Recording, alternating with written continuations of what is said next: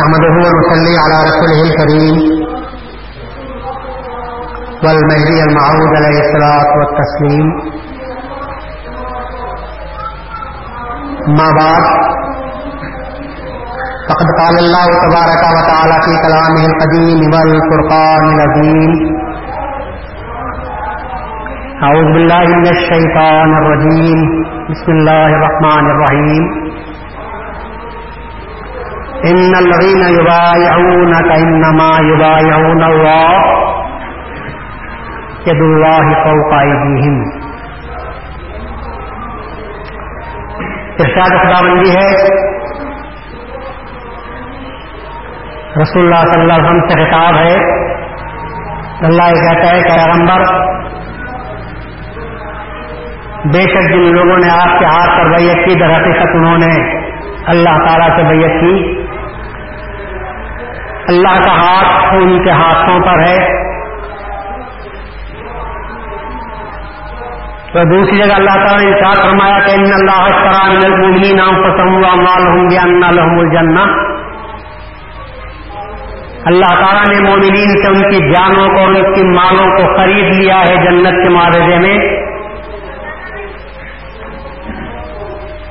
اس کے بعد یہ کہتا ہے سستب شروع میں بے اور کم الغیب آیا تم بھی اے وہ لوگوں جنہوں نے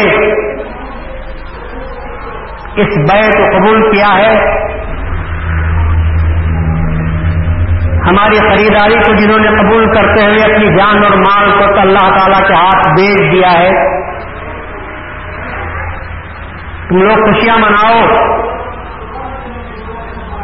شاد ہو جاؤ۔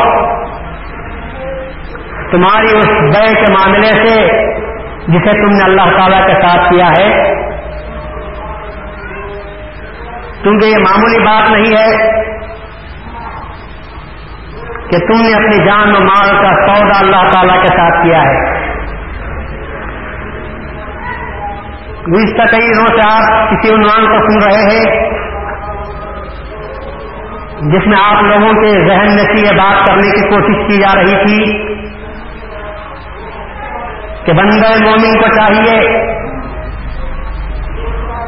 کہ وہ اگر اس فانی دنیا سے اپنے آپ کو دور رکھنا چاہتا ہے، اگر وہ خود کو باقی رکھنا چاہتا ہے، تو اس کے لیے اللہ تعالیٰ نے جو نصاب مقرر فرمایا ہے، اللہ نے اس کے لیے جو نسخہ تجویز فرمایا ہے جب تک اس کے آپ تکمیل نہیں کریں گے، اس وقت تک آپ کو بقا نصیب نہیں ہوگی۔ اور میں بقا کی بات اس لیے کہہ رہا ہوں کہ ہر انسان کے ذہن میں چاہے وہ اچھا ہو یا برا، ہمیشہ رہنے کی طلب رہتی ہے۔ اپنی عمر کو دراز کرنے کی دعا اللہ سے کرتا ہے۔ اور اس کا مقصد یہ ہوتا ہے کہ جہاں تک ہو سکے میں ہمیشہ رہوں۔ لیکن جب یہ دنیا فانی ہے تو اس میں انسان باقی نہیں رہ سکتا۔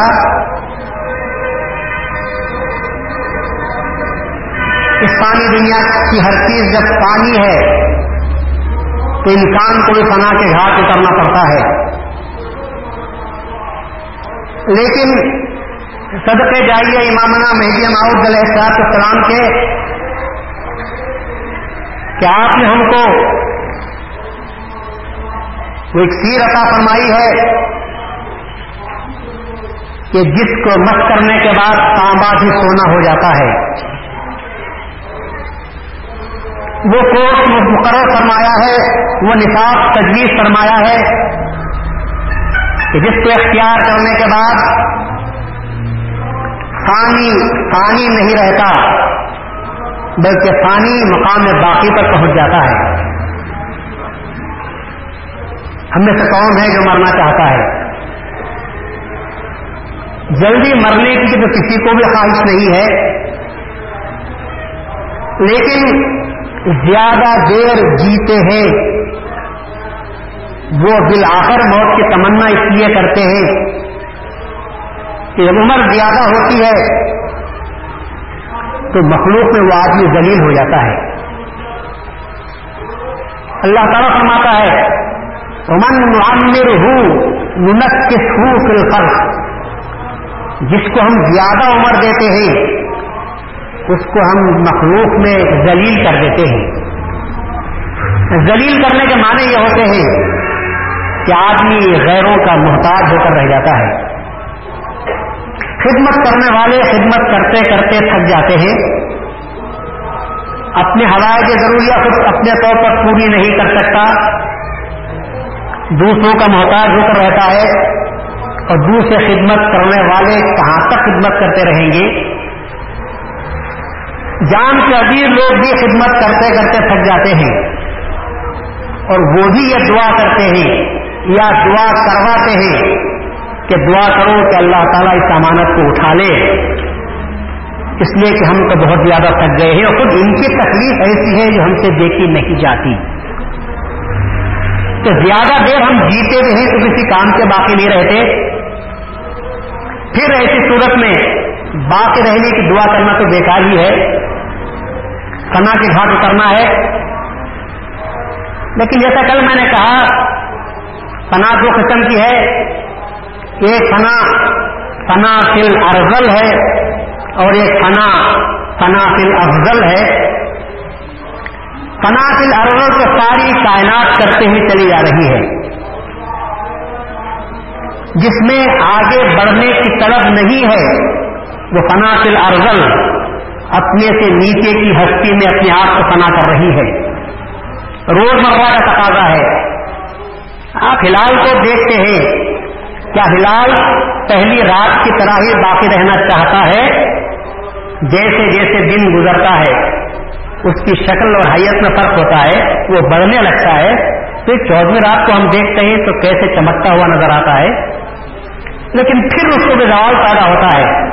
اور پندرہویں شب کو ہم دیکھتے ہیں، گھڑی مار کر بھی نکلتا ہے۔ اس کے حجم میں بھی کمی واقع ہوتی ہے۔ اور پھر اس کے بعد اماوت کی رات کو ہم دیکھتے ہیں، تو وہ ہم کو نظر بھی آتا نہیں۔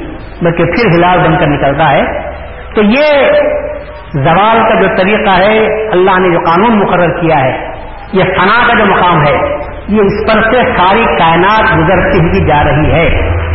لیکن اگر انسان اپنی طرف کو اونچی رکھے اور اپنی طلب کو سچی رکھے اور فقط طلب کر کے بیٹھ نہ جائے، بلکہ اس طلب کو پورا کرنے کے لیے مہدی ماؤد علیہ اسلام نے جو کورس تجویز کیا ہے، جب اس کورس کو اختیار کرتا ہے، تو میں آپ کو یقین دلاتا ہوں، بزرگان دین کے واقعات ہمارے سچے واقعات ہمارے سامنے ہیں کہ ان بزرگوں نے انہی طریقوں کو اختیار کیا، جس کی وجہ سے وہ زندہ جاوید ہو گئے۔ انہوں نے فنا کا راستہ تو اختیار کیا، لیکن وہ فنا نہیں جو زمین کے اندر دفن ہونے کے بعد فنا کہتے ہیں، بلکہ یہ وہ فنا ہے کہ جس کو میں بقا کے نام سے یاد کرتا ہوں۔ انہوں نے اپنے آپ کو پانی بلّہ کر لیا، تو اللہ نے ان کو باقی بلّہ کر لیا۔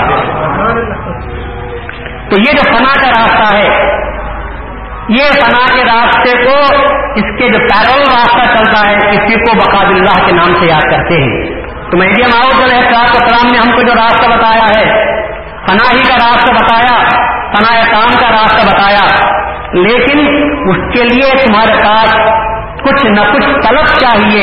اور جب طلب پیدا ہوتی ہے، تو یاد رکھو، ادھر سے تھوڑی سی طلب پیدا ہوئی، وہاں سے جس شروع ہو جاتا ہے۔ کھینچنے والا کھینچنے کے لیے تیار ہے۔ صرف یہ کہتا ہے کہ تم کچا لوہا بنو، میں مقناطیس ہوں، میں تم کو کھینچنے کے لیے تیار ہوں۔ لیکن اگر تم اسٹیل بن جاؤ، اپنے پر رنگ چڑھا لو، تو پھر میں تم کو کھینچ نہیں سکتا۔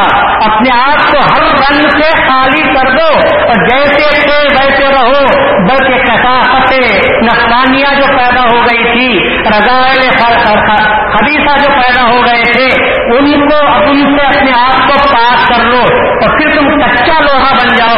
پھر دیکھو کہ وہ مقناطیس کتنی قوت کے ساتھ آپ کو اپنی طرف کھینچ کھینچتا ہے۔ دنیا سے کوئی سامان دنیا میں کوئی سامان پیدا مت کرو۔ سب سے بڑا سامان بے سامانی ہے۔ سب سے بڑا سامان بے سامانی ہے۔ سب سے بڑا چارہ بے چارگی ہے۔ لیکن دنیا اس کو سمجھنے کے لیے تیار نہیں ہے۔ دنیا کو اپنی ماں دنیا کو اپنے مزل پور پر ناز ہے، دنیا کو منی پور پر ناز ہے، دنیا کو قبیلوں پر ناز ہے، دنیا کو کثرت پر ناز ہے، دنیا کو عقل پر ناز ہے، دنیا کو خرت پر ناز ہے، دنیا کو حکمت پر ناز ہے۔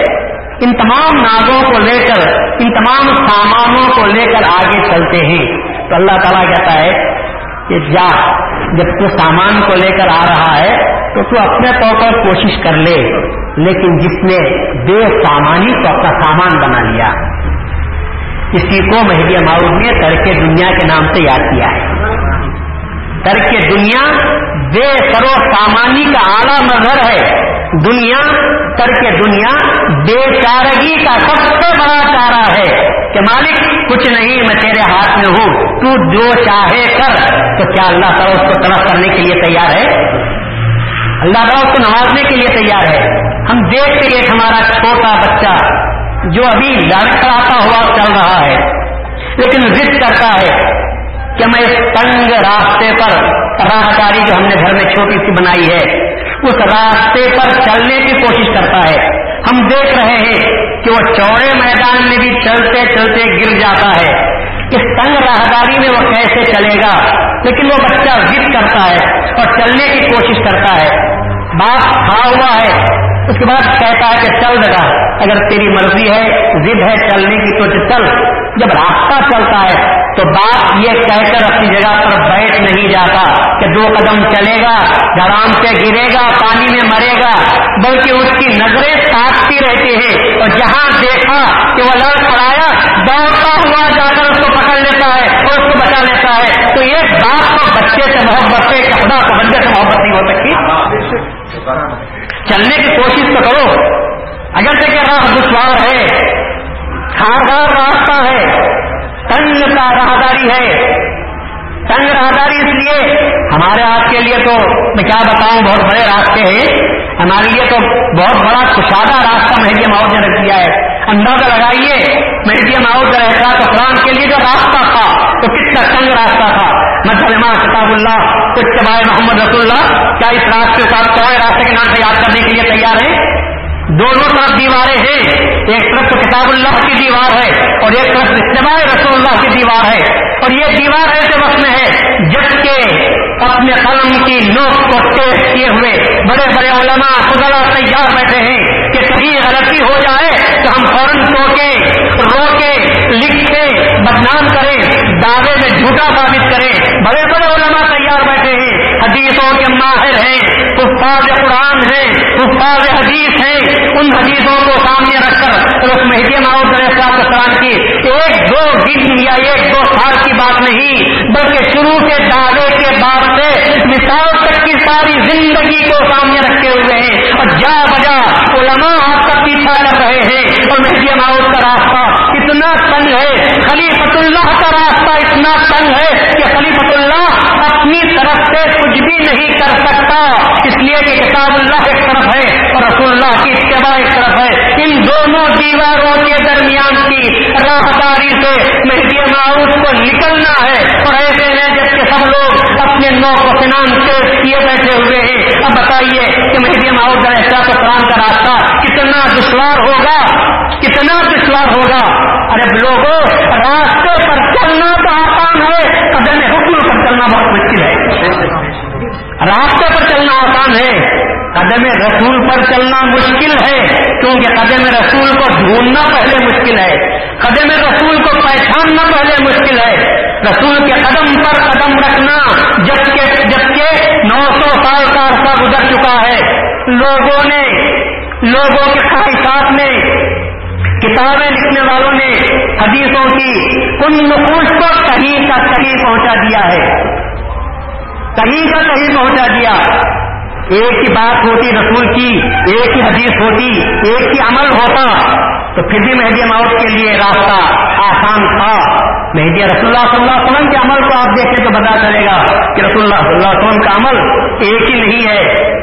حالات کے اعتبار سے آپ نے جب اپنا عمل کرنے کا وقت آیا، خود کے عمل کرنے کا وقت آیا، تو آپ نے عالیت پر عمل کیا، آپ نے عظیمت پر عمل کیا، اور لوگوں کو چھوٹ دینے کی بات آئی، تو آپ نے رخصت کی بات کہی۔ تو یہاں عالیت بھی سامنے ہے، رخصت بھی سامنے ہے۔ اب مہدی معاوض کس راستے پر چلے گے؟ قدم رسول کو ڈھونڈنا ہے، تو قدم رسول فقط عالیت پر پڑا ہے۔ قدم رسول فقط عالیت پر پڑا ہے. تو ایسے وقت میں حضرت مہدی ماؤد علیہ صاحب السلام قدم میں رسول کو کیسے پائے ہوں گے؟ قدم رسول کو پانے کا ایک ہی طریقہ تھا جو اللہ نے اختیار کیا تھا اور وہ یہ تھا کہ ہم قدم رسول کو تیرے نظر کے سامنے کر دیں گے۔ تجھے ڈھونڈنے کی ضرورت نہیں پڑے گی۔ قدم رسول کو ہم تیرے سامنے نظر کے سامنے کر دیں گے۔ جس راستہ چلتا رہے گا، خود قدم رسول سامنے آئیں گے اور تو ان کی سیوا کرتا ہوا چلا جائے گا۔ آپ کہیں گے کہ صاحب، برسوں کا واقعہ کیسے قدم رسول سامنے آتے ہیں؟ میں پوچھ تو میں بتاتا ہوں، آپ کو اس کی مثال نظیر دینے کے لیے تیار ہوں۔ جب رسول اللہ صلی اللہ علیہ وسلم کو میراج نصیب ہوئی، جب رسول اللہ کو میراج نصیب ہوئی اور آپ نے آ کر مکے میں سب کے سامنے دوسرے دن صبح میں ہی بیان کیا کہ مجھے میراج نصیب ہوئی۔ پہلے تو میں بیت المقدس گیا، پھر اس کے بعد اور مجھے ترقی ہوتی گئی، بہت اونچا ہوتا ہوا، اللہ تعالیٰ سے میں ہم کلام ہوا۔ تو کافروں نے مذاق اڑایا مشرقوں نے مذاق اڑایا کہ جانے کی ایک مہینے کی مسافت اور آنے کی ایک مہینے کی مسافت، دو مہینوں کی مسافت، تم نے یہاں بیٹھے بیٹھے منٹوں میں تم نے طے کر لی، گئے بھی اور آ گئے بھی۔ بات کبھی آسمانوں کی نہیں ہے، بات سدت المنتہا سے آگے کی نہیں ہے۔ بات فقط بیت المقدس تک کی کی جا رہی تھی، تب دن مشرقوں نے انکار کیا اور کہا کہ آپ غلط تھے۔ سنو، یہ محمد آج صلی اللہ علیہ وسلم آج کیسی کیسی باتیں کرتے ہیں؟ اب تو یہ کہتے ہیں کہ میں بیت المقدس جا کر آ گیا اور منٹوں میں میں نے فاصلہ طے کر لیا۔ وہ گئے بھی اور آئے بھی۔ خود ابو جہل کی بیوی رسول اللہ صلی اللہ علیہ وسلم کا مذاق اڑاتے ہوئے لوگوں سے کہتی ہے کہ دیکھو، ہمارا بھتیجا تو اب ایسی باتیں کر رہا ہے جس کو عقل باور کرنے کے لیے تیار نہیں۔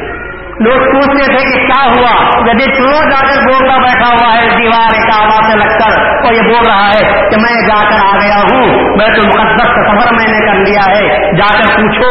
رسول اللہ وسلم سے آ کر پوچھتے، تو انہوں نے کہا کہ ہاں میں گیا بھی اور آیا بھی۔ تمام پیغمبر وہاں پر جمع تھے۔ میں نے ان کو دو رکعت نماز بھی پڑھائی، سب سے ملاقات بھی ہوئی۔ ان لوگوں نے کہا کہ پیغمبروں کو ہم نے دیکھا نہیں۔ اس لیے ہم پوچھ بھی نہیں سکتے کہ پیغمبروں سے نماز تم نے پڑھائی یا نہ پڑھائی۔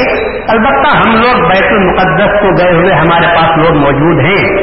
ہم ان کو بلاتے ہیں۔ آپ ذرا بیت المقدس کا نقشہ تو ان کے سامنے بیان کر دیجیے۔ ان لوگوں کو بلا لیا گیا جو بیت المقدس گئے تھے۔ ان کو سامنے بٹھا کر سوال کیا کہ صاحب بیت المقدس کے دروازے کتنے ہیں؟ وہ دیوار کدھر ہے؟ سنگ موسا کہاں لگا ہوا ہے؟ فلاں کونے کی چھت پر کیا چیز ہے؟ رسول اللہ صلی اللہ علیہ وسلم، رسول اللہ علیہ وسلم کو سائٹ سیئنگ کے لیے گئے نہیں تھے رسول اللہ، تمام جا کے ہم لوگ دیکھتے ہی کہ کیسا ہے، کیا ہے۔ رسول اللہ نے نہ اوپر دیکھا ہوگا، نہ نیچے دیکھا ہوگا۔ رسول اللہ صلی اللہ علیہ وسلم جس مقصد کے لیے گئے تھے، رات میں گئے تھے، مقصد پورا ہو گیا آپ پھر چلے گئے۔ تو اب اس کے بعد رسول اللہ کی نظر ان مناظر کی طرف گئی بھی نہیں ہوگی۔ پر یہ لوگ اصرار کر کے پوچھ رہے ہیں، اگر تم گئے ہیں تو بتاؤ کہ حضرت موسیٰ علیہ السلام کی قبر کس جانب ہے؟ مشرقی جانب ہے یا مغربی جانب ہے؟ مشرق و مغرب کا بھی سوال کر رہے تھے، شمال جنوب کا بھی سوال کر رہے تھے۔ اب رسول اللہ صلی اللہ علیہ وسلم رسول اللہ فرماتے ہیں میری ریڑھ کی ہڈی میں پسینہ آ گیا، جب سوال کیا گیا، کیونکہ میں نے ان چیزوں کو اس مقام پر نہ دیکھا تھا، نہ یاد رکھا تھا، نہ مجھے اس کی ضرورت تھی۔ مگر یہ لوگ سوال کر رہے ہیں۔ اگر تم گئے ہیں تو بتاؤ اس وقت ہم جو سوال کر رہے ہیں، اس سوال کا جواب دو۔ تو رسول اللہ فرماتے ہیں، اللہ نے یہ میری مشکل آسان کر دی کہ اللہ نے بیت المقدس کو میرے سامنے رکھ دیا۔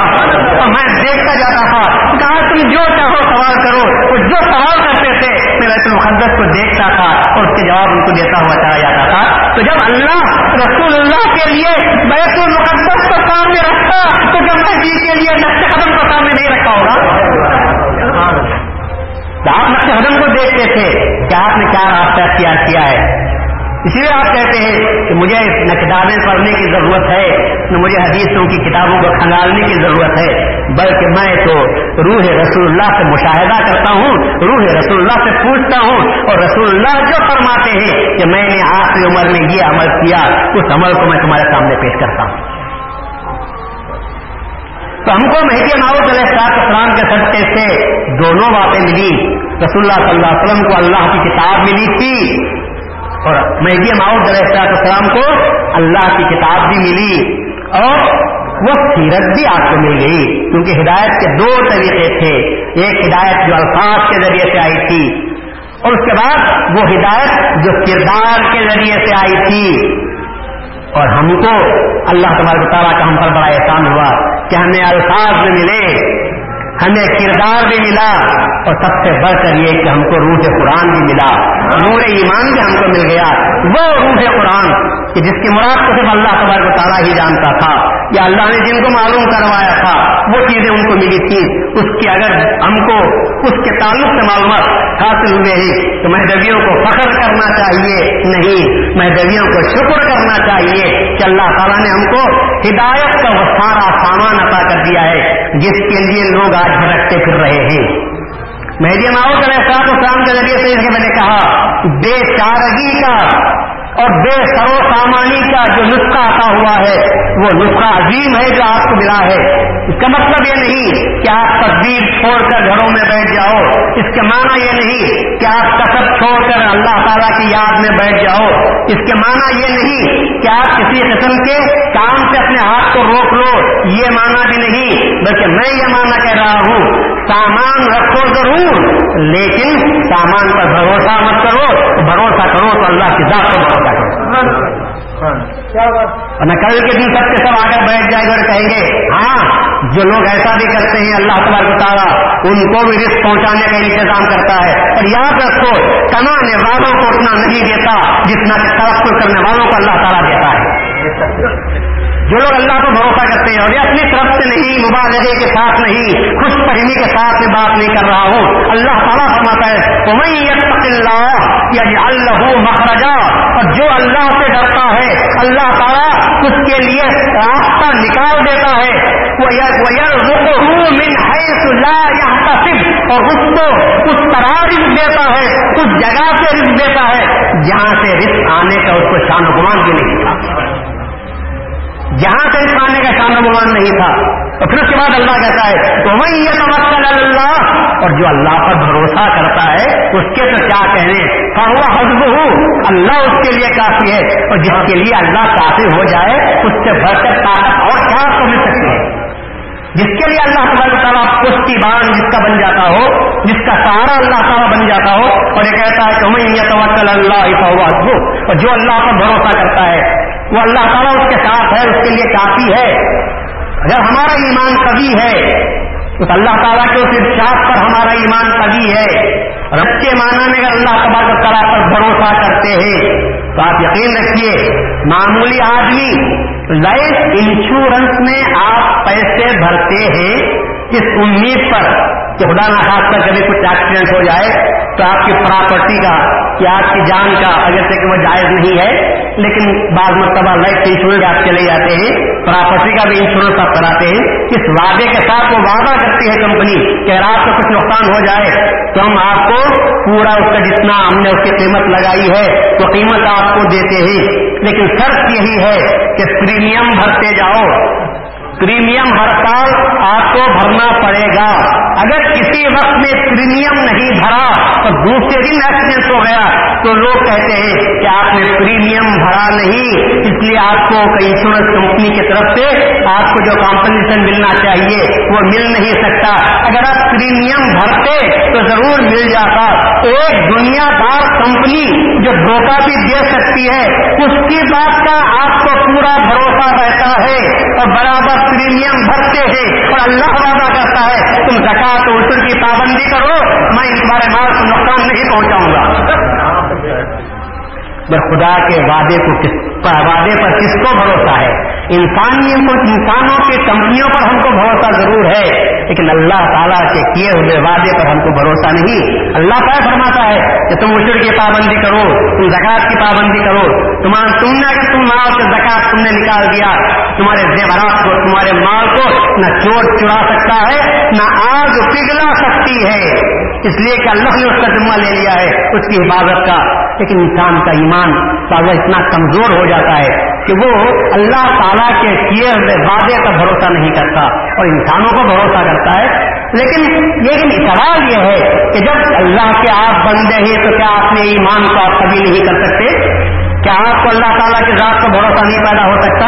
جب اللہ تعالیٰ ہمارا خالق کے ساتھ ہمارا بھی ہے اور اور ایسے میں رزق دیتا ہے۔ جبکہ ہم کسی قابل بھی نہیں تھے، اس وقت بھی اللہ کا رزق پیدا کرتا ہے۔ اللہ کو یہ کہتا ہے، تو بعد میں دنیا میں آتا ہے، پہلے تیرا رزق ماں کے سینے میں پہلے پیدا کر دیتا ہوں۔ رزق پہلے پیدا کرتا ہوں، اور اس کے بعد تیرا وجود دنیا میں آتا ہے۔ تو وہ اللہ، جبکہ ہم کچھ نہیں تھے، تو رزق کا انتظام اللہ نے کیا تھا۔ تو کیا دنیا میں آ جانے کے بعد، کمانے گجانے والے بننے کے بعد اللہ تعالیٰ تم کو چھوڑنے کے لیے تیار ہے؟ بشرتے کہ توکل پیدا کرو۔ خدا کے ذات پر بھروسہ کرو کہ دنیا کی آگ پر سے نظر کو ہٹاؤ، کہ اختیار کرو، ہاتھ میں رکھو دنیا، نظر میں رکھو خدا۔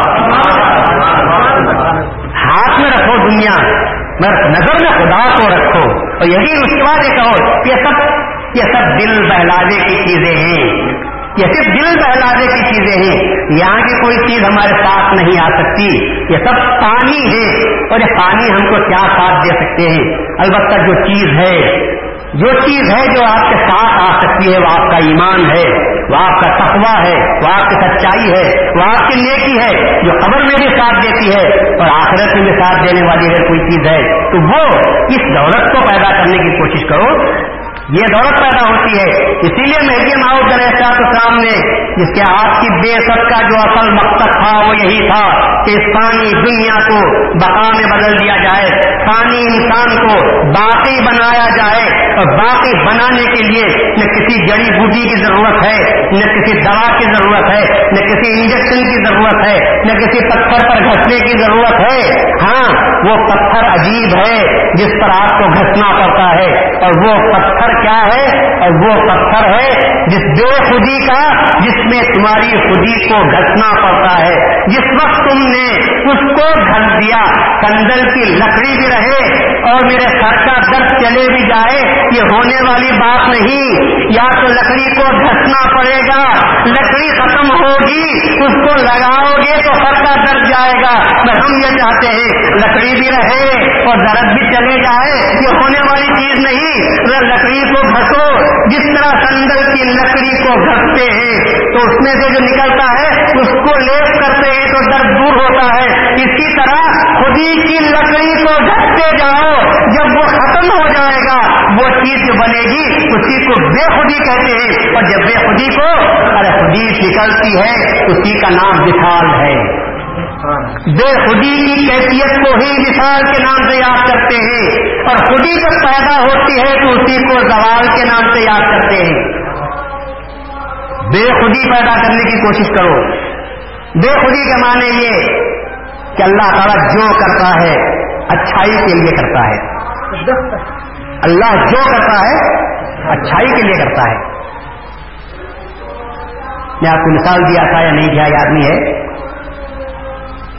ایک گرو اور ایک چیلا مقام پر گئے۔ وہاں یہ حالت تھی، ہر چیز دو روپے میں ملتی تھی۔ ہر چیز دو روپے میں ملتی تھی۔ جوار خریدو، دو روپیے۔ گیہوں خریدو، دو روپیے۔ چاول خریدو، دو روپیے۔ گھی خریدو، تو دو روپیے۔ چیلنے کا گرو اس سے اچھا مقام نہیں مل سکتا۔ یا ہر چیز دو روپے میں ملتی ہے، تو معمولی چیزیں خریدیں کیوں ہم؟ اچھی چیزیں گھی خریدیں گے، گیہوں خریدیں گے خریدا بنا کر تیار کریں گے۔ تو اس گرو اس سے اچھا مقام مل نہیں سکتا۔ گرو نے کہا، بابا، کیا گرو نے کہا؟ اور اس کی وجہ سے کہتے ہیں، نوجوانی میں آدمی اجرت کر جاتا ہے اور گر جاتا ہے۔ باہوش آدمی کی رائے کو لیا لینا چاہیے۔ ہوش والا آدمی جب بات کرتا ہے تو سامنے کے فائدے کو نہیں دیکھتا بہت لمبے فائدے کو دیکھتا ہے کہ آخر میں کیا ہونے والا ہے۔ گرو نے کہا، چلے تو فقط دو روپے کی بات میں اور اچھی چیز خریدنے کی بات کو مت بول اتنا دیکھ جس گاؤں میں چھوٹے بڑے کی تمیز نہیں، وہ گاؤں رہنے کے قابل نہیں۔ ہے جس گاؤں میں چھوٹے بڑے کی تمیز نہیں، وہ گاؤں رہنے کے قابل نہیں۔ تو بہت چیزوں کو دیکھ رہا ہے۔ اس گاؤں میں نہ بڑے کی عزت ہوگی، نہ چھوٹے کی۔ یہاں نہ گرو کی تمیز ہے، نہ چیلے کی۔ یاد رکھ، یہ جگہ رہنے کی نہیں ہر ہر چیز کو اس کی قیمت دینی چاہیے۔ لیکن یہاں تو کوئی قیمت ہی نہیں ہے۔ اس لیے یہاں رہنا ٹھیک نہیں۔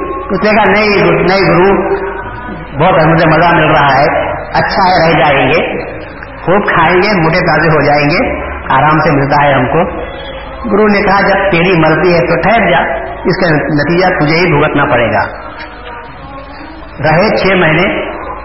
خوب موٹے تازے ہو گئے، گردن کا اللہ ایسا بن گیا تو نکل آئی، خوب بڑے ہوئے۔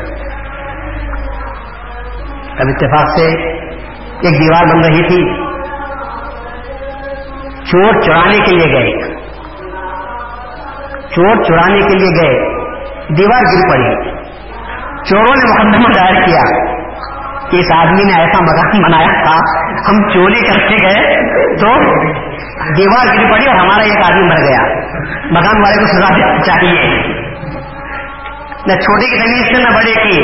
انہوں نے اس کو بلایا مکان والے کو اور کہا، تم نے ایسا مکان کیوں بنایا کہ جو چوری کرنے والوں کے اوپر گر گیا؟ تم نے ایک آدمی کی جان دے دی تم کو سزا دینی چاہیے۔ اس نے کہا، میری کوئی غلطی نہیں، جو دیوار بنانے والا ہے، اس سے پوچھو آپ۔ دیوار بنانے والے کو بلائے، اس سے پوچھا، اس نے کہا کہ میری کوئی غلطی نہیں، گارے والے کی غلطی ہوگی۔ میں نے ایک آڈر دے دیا تھا، گارے والے کو بلائے۔ اس سے پوچھا، اس نے کہا، پانی ملانے والے نے پانی زیادہ ملا دیا ہوگا، میں کیا کر سکتا ہوں؟ تو پانی بلانے والے کو، پانی ڈالنے والے کو بلائے۔ اس سے پوچھا، اس نے کہا کہ بات ہوئی تھی ضرور، میں پانی ڈال رہا تھا ایک ہاتھی جھومتا ہوا موج مستی میں آ گیا تو اس کو دیکھ کر میں پورا گھڑا پانی ڈال دے کر باقی بھاگ گیا۔ ہاتھی والے کو بلائے کیوں؟ بولا ہاتھی ہاتھی والے نے کہا، میں تو ہاتھی برابر لے جا رہا تھا۔ سامنے سے ایک عورت تازے پہن کر چھم چھم چھم آ رہی تھی۔ اس کی آواز کو سن کر ہاتھی بھڑک اٹھا اور وہ جو ہے جھوم جھوم کا ہوا نکل گیا۔ تو تازے والے کو بلائے، تمہیں میری کیا غلطی ہے؟ سنار کی غلطی ہوگی۔ میری کیا غلطی ہے؟ یہ خریدنے میں آگے دیا تھا بنا کے دیا۔ تو ہے سنار کو بلائے، تو سنار سے کوئی جواب بن نہیں پڑ سکا۔ نے کہا آگے تو دیے تھے، میں بنایا لیکن وہ بیچارہ بھولا بھالا تھا، وہ دوسرے پر ٹال نہیں سکا، تو بادشاہ سلامت نے حکم دیا سنار کو لٹکا دو چولی پر۔ بات کہاں سے کہاں جا رہی ہے؟ دو روپے کی مستی میں بات یہاں تک آ گئی۔ نہ چھوٹے کی تمیز ہے، نہ بڑے کی، نہ اچھے کی، نہ برے کی، نہ کھڑے کی، نہ چھوٹے کی۔ سنار کو لے کر گئے۔ سنار کو لے جا کر سولی کے نیچے کھڑا کیا۔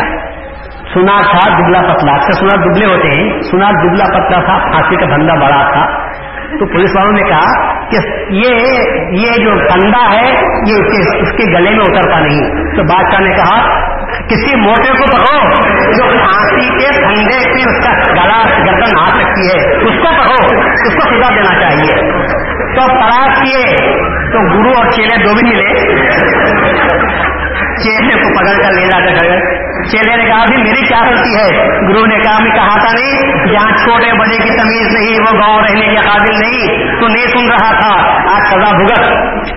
چلے گرو نے چلے نے کہا، گرو، کچھ تو کرو، حکمت اب اختیار کرو۔ اب تو یہ ظالم چھوڑتے رہے خام خواہ ہمارے پیچھے پڑے ہوئے ہیں۔ میری گردن موٹی ہے اور برابر فٹ موٹی نظر آتی ہے۔ اور یہ کہتے ہیں کہ بس یہ برابر ہے گردن۔ اب میں کیا کروں اس کے؟ پھر انہوں نے کہا کہ گرو نے، گرو سے کہا کہ چیلے نے، بہت آدمی سے کہا کہ گرو کچھ تو کرو۔ لگا اچھی بات ہے، تو بول رہا ہے، میری بات نہیں سنا۔ مگر اب تیری جان پر آ گئی ہے، تو کچھ نہ کچھ کرتا ہوں۔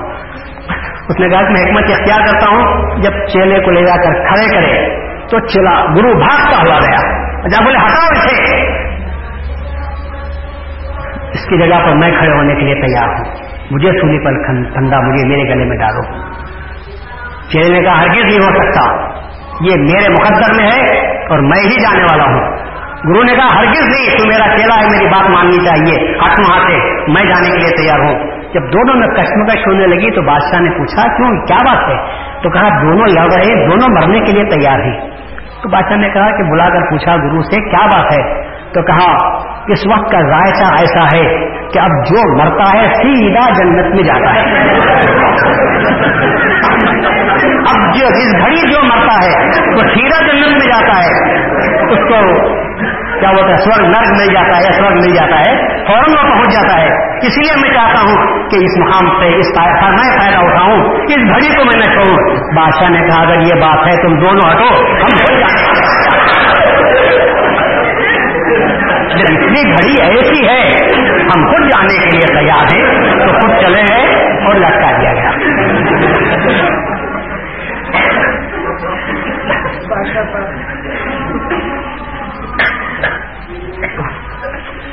تو یہ حال ہوتا ہے۔ کیا بات کے لیے بول رہا تھا میں؟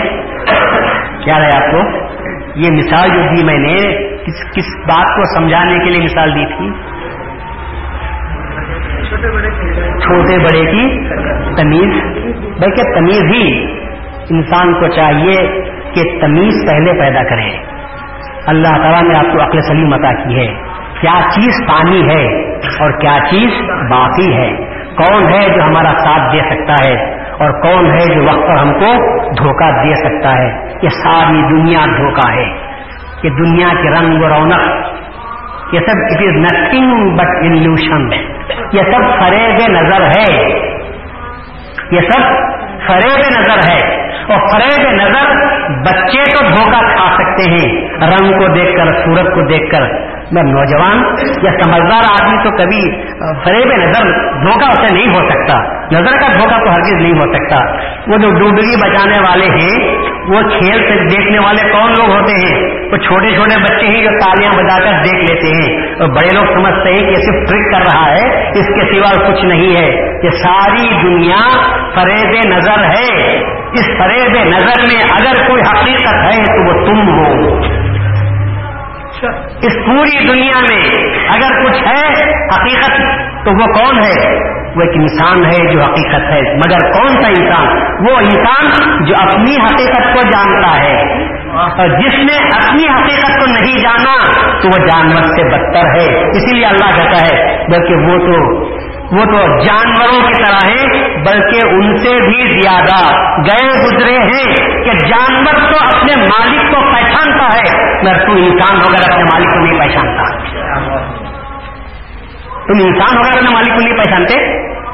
تو تم کو جانوروں میں گرنا بھی گرنا بھی بیکار ہے۔ اگر تم انسان ہیں اور انسان کے ساتھ تمہیں سمجھتے ہو کہ میرا جسم کا فنا ہونے والا ہے۔ کم از کم اتنی بات کو سمجھو کہ جب میں جسم میرا مرنے والا ہے، جسم کو کیڑے کھانے والے ہیں، جسم کو اندر زمین کے دبا دیا جائے گا، تو کیا میں مرنے کے لیے پیدا ہوا ہوں؟ سورج انسان نقل مخلوقات سورج ایک ادنا چیز ہے جو ہماری خدمت کرنے کے لیے اللہ نے بنایا ہے۔ اس کی عمر کتنی ہے؟ لاکھوں سال کی اس کی عمر، سورج کی عمر لاکھوں سال کی، چاند کی عمر لاکھوں سال کی ہے، ستاروں کی عمر لاکھوں سال کی ہے، پہاڑوں کی عمر لاکھوں سال کی ہے، اور انسان کی عمر اتنی مختصر کہ تم سمجھ رہے ہو کہ تمہاری عمر مختصر ہے۔ اگر تم اپنے آپ کو نہیں پہچانتے، تو سمجھ رہے ہو کہ تمہاری عمر مختصر ہے۔ ایک مول کا ہم زمین میں دفن کرتے ہیں، ایک بیج کو دفن کرتے ہیں تو جھاڑ بن کر نکلتا ہے اور سب کو فائدہ پہنچ جاتا ہے۔ ایک بیج کو اندر دفن کرتے ہیں تو زیادہ دیر وہ نہیں رہتا، بلکہ وہاں سے نکل کر نکالتا ہے۔ تو ایک انسان کو دفن کر دیا جاتا ہے تو وہ کچھ بھی بننے کے لیے تیار نہیں۔ تم مرتے کہاں ہو؟ تم لوگوں کی نظروں سے اوجھل ہوتے ہو۔ اور بس تمہارا کام باقی ہے اور کب باقی ہوگا؟ اس وقت باقی ہوگا جبکہ تم اپنی حقیقت کو سمجھو کہ میں جو کہہ رہا ہوں، یہ میرا جسم میں نہیں ہے، بلکہ اس میں کے اندر ایک اور میں بیٹھا ہوا ہے۔ اس میں کو پہچانو تو قیامت تک تم کو زندگی مل جائے گی۔ قیامت تک تم کو زندگی ملنے والی ہے۔ بشرطے کہ تم اپنے میں کو پہچانو۔ یہ تمہارا میں بنا بیکار ہے۔ یہ تم فرق زبان سے میں بولتے ہو۔ میں جب مر جاتے ہو تو زبان بھی تمہاری بند ہوتی ہے تو میں بولنا تمہارا بند ہو جائے گا۔ میں ایک چیز ہے جس کو اللہ روح کے نام سے یاد کرتا ہے۔ وہ روح باقی رہنے والی ہے۔ تم اپنے جسم پر زیادہ توجہ نہ دو اور روح کی روح کی بارندگی پر اگر تم ترقی پر زور دیا کرو تو پھر تم کو پتا چلے گا کہ تم باقی رہنے والے ہو فنا ہونے والے نہیں ہو۔ اور اس مقصد کے لیے مہدی ماؤد علیہ السلام نے ہمارے پاس مرشدوں کے ایک کانٹے کو اس سلسلے کو رکھا ہے تاکہ ان کے پاس پہنچو۔ اور میرے سامنے کورس مقرر کر دیا۔ وہ کورس یہ کہ تم کام کچھ بھی کرو، میں دل میں یاد اللہ کی قیدا پیدا کرو۔ دست بکار دل بیار ہاتھ سے کام کرو۔ اور دل میں اللہ کو یاد رکھو۔ تو تم کو ہم کاتب نہیں کہیں گے، ہم تم کو ذاکر کے نام سے یاد کریں گے۔ آپ کہیں گے اچھا کہ کیسے ہو سکتا ہے؟ کیسے ہو سکتا ہے؟ بروچ ڈبول میں میں میلاد کی ایک تقریر کر رہا تھا۔ مسجد نہیں تھی، میدان تھا وہاں۔ آٹھ سو، نو سو آدمی بیٹھے ہوئے تقریر سن رہے ہیں۔ جب تقریر ختم ہوگی لوگ اٹھ کر چلے گئے۔ تو جو شطرنجیاں لپیٹنے والے تھے، شطرنجیاں لپیٹتے ہوئے جھاڑتے گئے۔ تو خربوزے کے بیج کے چھلکے، وہ لوگ اپنے ساتھ ساتھ خربوزے کے بیج بھی لا لیے تھے۔ تقریر بھی سنتے تھے اور بیج بھی کھاتے تھے اور چھیل کے وہیں پر ڈالتے تھے۔ تو اب یقین مانو، اتنا بڑا ڈھیر ہو گیا تھا خربوزے کے بیج کا۔ تو مان، مجھے خیال ہوا، دس بکار دل بیار جب تقریر سنتے سنتے خربوزے جی کے بیچ کھا سکتے ہیں، تو کیا کام کرتے کرتے اللہ کو یاد نہیں کر سکتے؟ یہ کہنا کہ ایک وقت میں دو کام کیسے کریں گے؟ ارے، ایک وقت میں دو کام تو تم نے کر کے بتا دیا۔ تقریب نے کہا، کان سے سننا ہے اور ہاتھ سے توڑ بھی رہے ہیں اور منہ سے کھا بھی رہے ہیں، دیکھ بھی رہے ہیں برابر ہے یا دانا نہیں ہے۔ اس کے بعد کھا بھی رہے ہیں۔ جب ایک وقت میں تمہارے دو کام کر سکتے ہیں، تو اللہ کہتا ہے، یہی کرو۔ مسالہ پیستے ہوئے بھی عورت کیا اللہ کو ذکر نہیں کر سکتی؟ چولہا جلاتے ہوئے بھی کیا اللہ کو یاد نہیں کر سکتی؟ مشین سیتا ہوا مرد بھی کیا اللہ کو یاد نہیں کر سکتا؟ یہ نہیں کہ فقط اثر و مغرب کے درمیان رومال اوڑھ کر یہ ذکر میں بیٹھ جائیں، کسی کو ذکر نہیں کہتے، بلکہ ذکر تو وہ ہے، اور اس کو میں اعلیٰ ذکر کے نام سے یاد کرتا ہوں کہ کام تو کرتے رہے، لیکن اس کے ساتھ ساتھ دل اللہ تعالیٰ کی یاد سے سرکار ہو جائے۔ ورنہ فقط کام کرنا اور ذکر ہی میں اندر بیٹھ کر کام کرنا، تو اس میں بھی وقت سے پیدا ہو سکتے ہیں۔ کتنے لوگ ہیں جو ہم سے پوچھتے ہیں کہ ذکر میں تو برسوں سے ہم بیٹھ رہے ہیں، لیکن لیکن دل جمتا نہیں۔ اور کوئی چیز حاصل نہیں ہوتی۔ ذکر کر رہے ہیں، بیٹھ رہے ہیں ہم۔ فجر کے بعد بھی بیٹھتے ہیں اثر کے بعد بھی بیٹھتے ہیں، مگر وسوسے پیدا ہوتے رہتے ہیں۔ تو میں نے کہا، یہ وسوسے پیدا ہونے اسی لیے ہوتے ہیں تاکہ تم کو گھبرا کر ذکر کے مسلح پر سے تم کو ہٹا دیا جائے۔ یہ شیطانی کابشوں میں سے ایک کابش ہے۔ تمہارے دل میں محرومیت، اڈوٹیت، مایوسیت پیدا کرنا چاہتا ہے شیطان۔ کتنے برسوں سے اللہ کو یاد کر رہا ہے، تجھے کچھ ملا؟ تو تم جواب دیتے ہو، مجھے کچھ نہیں ملا۔ میں کہتا ہوں، یہ کچھ نہیں ملا، مت بولو۔ یہ کچھ کیا کم ہے کہ اتنا وقت ملا اللہ کی یاد میں بیٹھے؟ اس سے بڑی بات اور کیا تم نصیب ہو سکتی ہے؟ بری باتیں سننے سے بچے، بری بات بولنے سے بچے۔ اللہ تعالیٰ کی یاد میں مسجد میں رہے۔ اور اس کے مقام پر جہاں ذکر ہوتا ہے اور تم کو معلوم نہیں، اللہ نے وعدہ کیا ہے۔ اسکرو نہیں اسکر تم مجھے یاد کرو، میں تم کو یاد کرتا ہوں۔ یہ کیوں کہتے ہو کہ کچھ بھی نہیں ملا؟ اور تو نے یاد کیا تجھے معلوم ہے تو اللہ نے تجھ کو یاد کیا۔ اللہ یاد نہ کرا ہوتا تو دوسرے دن تو پھر آ کر نہ بیٹھ جاتا۔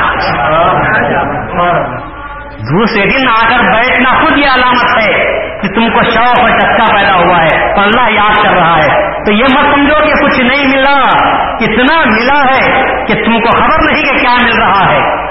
البتہ تعلقات تمہاری دنیا میں زیادہ ہی وسیع ہیں اس وجہ سے کچھ وسوسے پیدا ہوتے ہوں گے۔ لیکن جو شخص وسوسے کے بغیر اللہ کو یاد کرتا ہے اور جو وسوسوں کے ساتھ اللہ کو یاد کرتا ہے، مجھے پوچھو، تو میں کہوں گا، اس کا مقام بڑا ہے جو وسوسوں کے ساتھ اللہ کو یاد کرتا ہے۔ فرشتوں کو وسوسا نہیں، وہ اللہ کا ذکر کرتے ہیں۔ انسان کو وسوسا ہے اللہ کو یاد کرتا ہے۔ اور اللہ سے پوچھو کہ اللہ تعالیٰ کس کے ذکر کو پسند کرتا ہے فرشتوں سے اللہ نے نہیں کہا، تم مجھے یاد کرو، میں تم کو یاد کرتا ہوں. انسان سے کہا تم مجھے یاد کر، میں تجھے یاد کرتا ہوں. اور تو اپنے لوگوں میں یاد کر، میں اپنی نورانی مخلوق تجھے یاد کرتا ہوں۔ تو میرے طرف چل، میں تیرے طرف دوڑتے ہوئے آتا ہوں۔ تو میرے طرف ایک قدم چل ایک بارش بھر چل، میں ایک گز بھر تیرے پاس آتا ہوں۔ تو کیا یہ ساری بچار سے اللہ کی بیکار جانے کے لیے تیار ہے تو اللہ کی طرف توجہ ہونی چاہیے۔ یہ دنیا یہی رہ جائے گی۔ اس محفل سے اٹھنے کے بعد ہوتا ہے۔ اس محفل میں جب آپ بیٹھتے ہیں، باتوں کو سنتے ہیں، تو دل میں خیال پیدا ہوتا ہے۔ مجلس سے اٹھ جاتے ہیں، سو کر صبح میں تو پھر اپنی دنیا کے دھندوں میں لگ جاتے ہیں۔ یہ بات بھی کچھ آپ کی نہیں، صحابہ کرام کی بھی یہی حالت تھی۔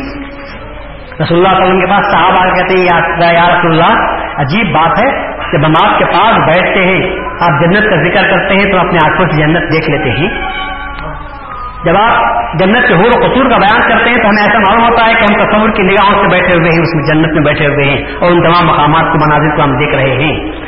لیکن جب آپ کے پاس سے اٹھ کر جا کر اپنے بستروں میں سو جاتے ہیں اور صبح اٹھتے ہیں تو پھر وہ خالی خالی پن محسوس ہوتا ہے، وہ ایمانی قوت باقی نہیں رہتی، وہ تصور ہمارا باقی نہیں رہتا۔ تو رسول اللہ نے فرمایا کہ ہاں اگر میری موجودگی میں، میری صحبت میں تمہاری جو حالت تھی، جو حالت ہوتی ہے، اگر تمہارے بستروں میں بھی وہ حالت ہو جائے، تو فرشتے تمہارے بستروں میں تم سے مسافہ کرنے کے لیے تیار ہو جائیں گے۔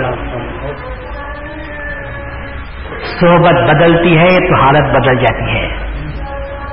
یاد رکھو، نہ دن بدلتے دیر ہوتی ہے، نہ دل بدلتے دیر ہوتی ہے۔ دن بھی ایسا نہیں رہتے۔ اور دل بھی یکساں نہیں رہتا۔ دل بھی بدل جاتے ہیں۔ دل بھی بدل جاتے ہیں۔ کل تک جن کو ہم نے مالدار دیکھا تھا، آج ہم ان کو مفلس دیکھتے ہیں۔ اور آج جو مفلس کی زندگی بسر کر رہے ہیں، اللہ تعالیٰ ان کو کل کہیں سے کہیں پہنچا دیتا ہے۔ دن یکساں نہیں رہتے۔ اور جب دن بدلتے ہیں تو دل بھی بدل جاتے ہیں۔ دنوں کے ساتھ دل بھی بدل جاتے ہیں۔ مگر بدلنے والا دل ٹھیک نہیں، دل کو باقی رکھو۔ اور دل کو ایک حالت پر باقی رکھنے کے لیے صحبت ضروری ہے۔ تھوڑی آپ محنت کرو، تھوڑا خدا کو پکارو۔ میں یاد رکھو، میں خاص کر نوجوانوں کو بول رہا ہوں، یا ان لوگوں کو جو کہ نوجوانی کے عمر سے آگے بڑھ کر کچھ راستے پر ہدایت کے آ رہے ہیں۔ تو ان کا ساتھ کہہ رہا ہوں، کبھی بھی اپنی پرانی غلطیوں کو یاد نہ کرو۔ کبھی بھی اپنی پرانی غلطیوں کو یاد نہ کرو۔ ایک مرتبہ بیٹھ کر توبہ کر لو، سچے دل کے ساتھ۔ توبہ کرنے کے بعد جب صحیح راستے پر آ گئے، تو پھر اس پرانے قصے کو، اس پرانے گناہ کو بار بار یاد مت کرو۔ ایک وقت وہ بھی آتا ہے، کیوں؟ تمہاری ساری زندگی گناہوں کے تصور میں بسر ہوئی نہیں کرے تھے تو گناہ کرنے کا تصور پیدا ہوا۔ اور اب توبہ کرنے کے بعد پھر وہی گناہ کا تصور سامنے آ رہا ہے۔ تو تمہاری زندگی کس طرح بسر ہو رہی ہے؟ گناہوں کے یاد سے بسر ہو رہی ہے۔ اللہ کو یاد کرو، گناہوں کو یاد مت کرو۔ ایک مقام میں آپ کو وہ یاد دلا رہا ہوں کب تک توبہ توبہ کرتے رہو گے توبہ خلوص سے دل کے ساتھ کر لو پھر اس پر مٹی ڈال دو۔ ماضی اور مستقبل دونوں کو جلا دو۔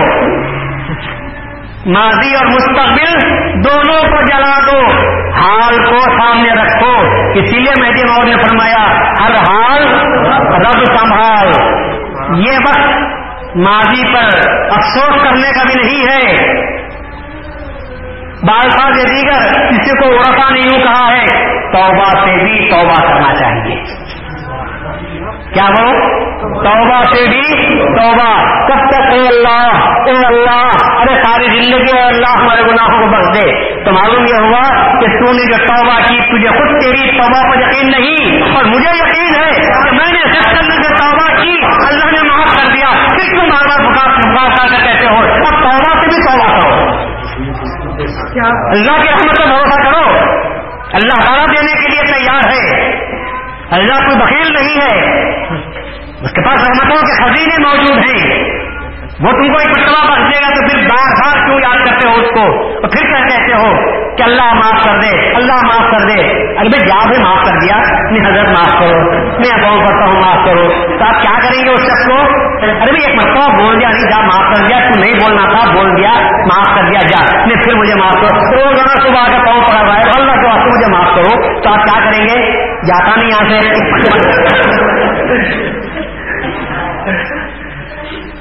دوسری کچھ بات کر۔ میں تو معاف کر دیا۔ کیا ہے تیرے سے بات؟ بول، کچھ لینا ہے تو لے، بول، لے جا۔ میں خوش ہو جائے دیتے پھر وہی بات بات ہو رہی ہے۔ اسی لیے میں کہتا ہوں، توبہ کرو، سچے دل سے توبہ کرو۔ بھیگے ہوئے آنکھوں سے توبہ کرو۔ بھیگے ہوئے پوٹوں سے توبہ کرو۔ کیونکہ روحانیت کا چمن اگر سرسب شاداب ہوتا ہے، تو ان آنسو سے ہوتا ہے جب انہیں گاروں کی آنکھوں سے ٹپکتے ہیں۔ فرشتے اس کو نائرہ سمجھ کے سننے کے لیے تیار ہیں۔ اقبال نے بڑا اچھا شعر کہا تھا۔ موٹی سمجھ کے شان کریمی نے چن لیے۔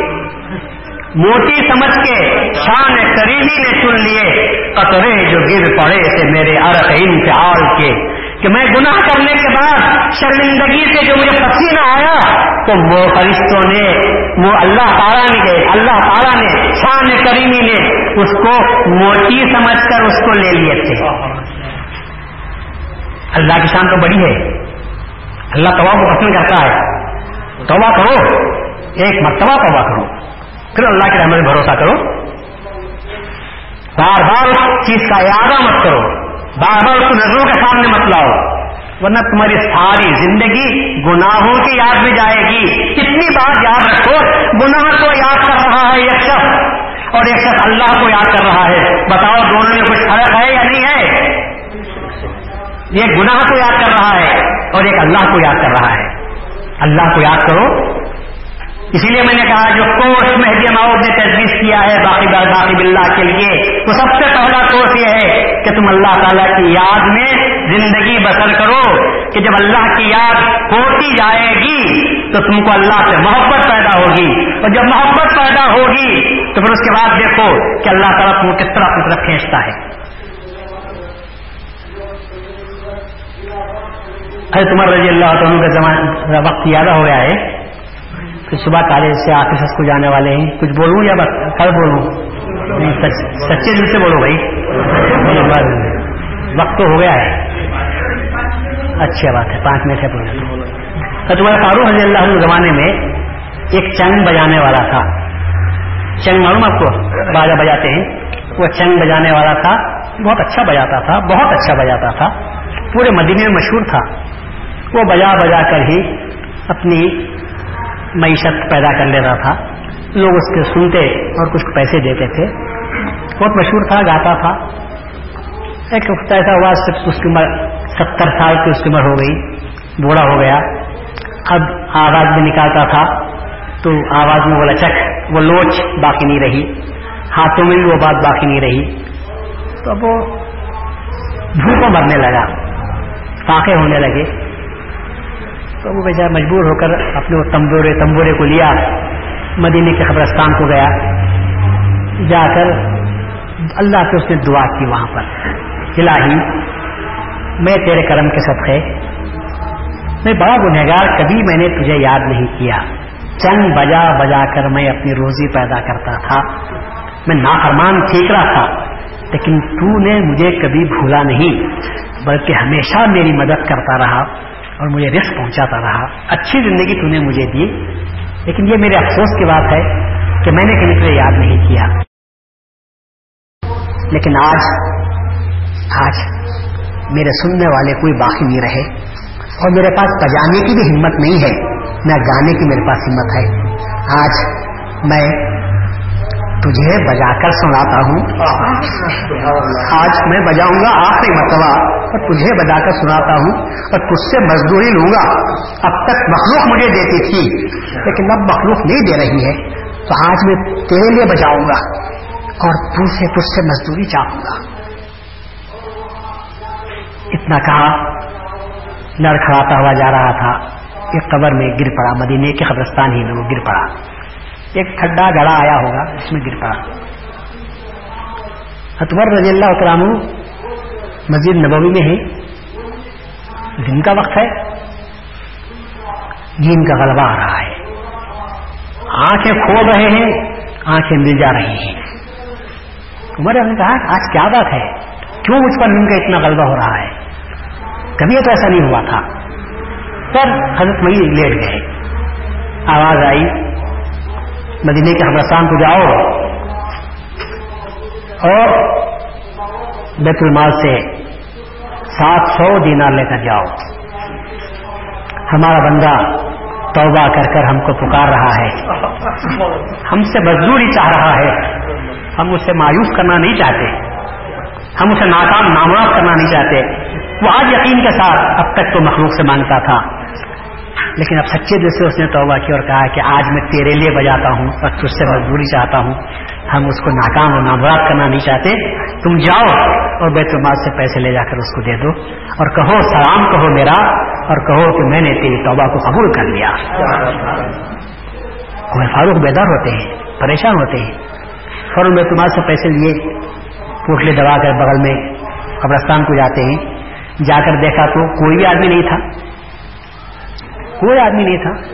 کیا بات ہے؟ باہر نکلے، پھر خیال ہوا، نہیں، دوبارہ دیکھنا چاہیے۔ پھر دوبارہ قبرستان میں گئے۔ جنت البقی میں گئے۔ پھر جا کر ایک ایک جگہ، ایک ایک جگہ، ایک ایک چپا چپا دیکھا۔ تو ایک ایک گڑے میں یہ آدمی لیٹا ہوا ہے۔ اس کے سوا تو کوئی بھی نہیں ہے۔ سب جگہ چھان ماری، تو کہا، نہیں، یہی ہے۔ تو نزدیک گئے۔ اتفاق سے عمر کو چھینک آئی تو آپ نے چھینک کر الحمد للہ کہا۔ تو وہ بوڑھا اٹھ گیا۔ جو دیکھا کہ عمر فاروق ہیں، تو تھر تھر تھر کانپنے لگا۔ بیت کی طرح لڑنے لگا۔ یہ تو محتسب ہے یہ کوڑے مارنے والے ہیں میرے ساتھ یہ چند بھی چند بھی ہے۔ تو اب میں کیا کروں گا؟ بھاگنے کی کوشش کرنے لگا تو بھاگ بھی نہیں، بھاگ بھی بھاگنے نہیں ہو رہا تھا۔ اور تمہارے تسلی دی اور کہا کہ بھاگو مت۔ میں تمہارا آدمی ہوں، بھاگو مت۔ آخر معاملہ کیا ہے؟ تو اس نے اپنا پورا معاملہ سنایا۔ وہ ڈرو مت، میں یہاں پر جو آیا ہوں، اللہ کے حکم سے آیا ہوں۔ میں آنکھ لگی تھی اور مجھے معلوم ہوا کہ تو نے تم نے اللہ کو یاد کیا ہے۔ اللہ تعالیٰ کا سلام ہے تم پر۔ اللہ کہتا ہے، ایک مرتبہ بھی مجھے یاد کرو تو میں تم کو یاد کرنے کے لیے تیار ہوں۔ اس لیے ہم سب گنہگار ہیں۔ ہم سب گنہگار ہیں۔ لیکن سچے دل سے صدقے دل سے توبہ کرو اور اس کے بعد اچھے کاموں میں لگ جاؤ، بار بار وہ گناہ کو یاد کر کر، اے اللہ، یہ اللہ، بار بار پکارنے کی ضرورت نہیں۔ بس مہدی شام کی دعاؤں کو آپ نے سنا ہے، دعا میں صرف اتنا کہہ دیا ہے کہ جو کچھ ہم نے کیا ہے، اس سے درگزر فرما اور بھول چوک ہو گئی ہے تو معاف فرما۔ ایک مرتبہ آپ نے کہا ہے دعاؤں میں بار بار روزانہ ہمارے گناہوں کو یاد کرنا اور اس کے بعد اللہ سے مانگنا بیکار ہے۔ دعا کرو۔ اب توبہ کرو۔ اس کے بعد توبہ سے بھی توبہ کرتے ہوئے ذکر میں لگے رہو۔ سب سے بڑی جو توبہ ہے وہ اللہ کی یاد ہے۔ اللہ کی یاد کو برپا کرو تو پھر دیکھو کہ انسان کہاں سے کہاں پہنچتا ہے، اس کا دل نورانی بن جاتا ہے، آنکھوں میں نور پیدا ہوتا ہے۔ اور اس یہی حضرت مہدی ماؤد السلام کی بے کا اصل مقصد یہی تھا کہ انسان کو جو فنا کے راستے پر چل رہا تھا، اس کو ایک کورس عطا فرمایا تو اس نے سب سے اس کورس کی سب سے پہلا جو جو تھا، وہ اللہ کے ذکر کرنے کا تھا۔ اللہ تعالیٰ کا ذکر چلتے، پھرتے، اٹھتے، بیٹھتے، نہاتے، دھوتے، پیستے، پکاتے، ہر وقت میں تم اللہ تعالیٰ کو یاد کرتے رہو۔ اور اس کے بعد آپ دیکھیں گے کہ انسان کے دل میں نورانیت پیدا ہوتی ہے۔ وہ اس کا اثر انسان کی روح پر پڑتا ہے۔ جب روح مضبوط ہوتی ہے، تو جسم کے تقاضے کم ہوتے ہیں۔ وہ دوان الحمد للہ رب العالمین۔ ربنا تقبل منا انك انت السميع العليم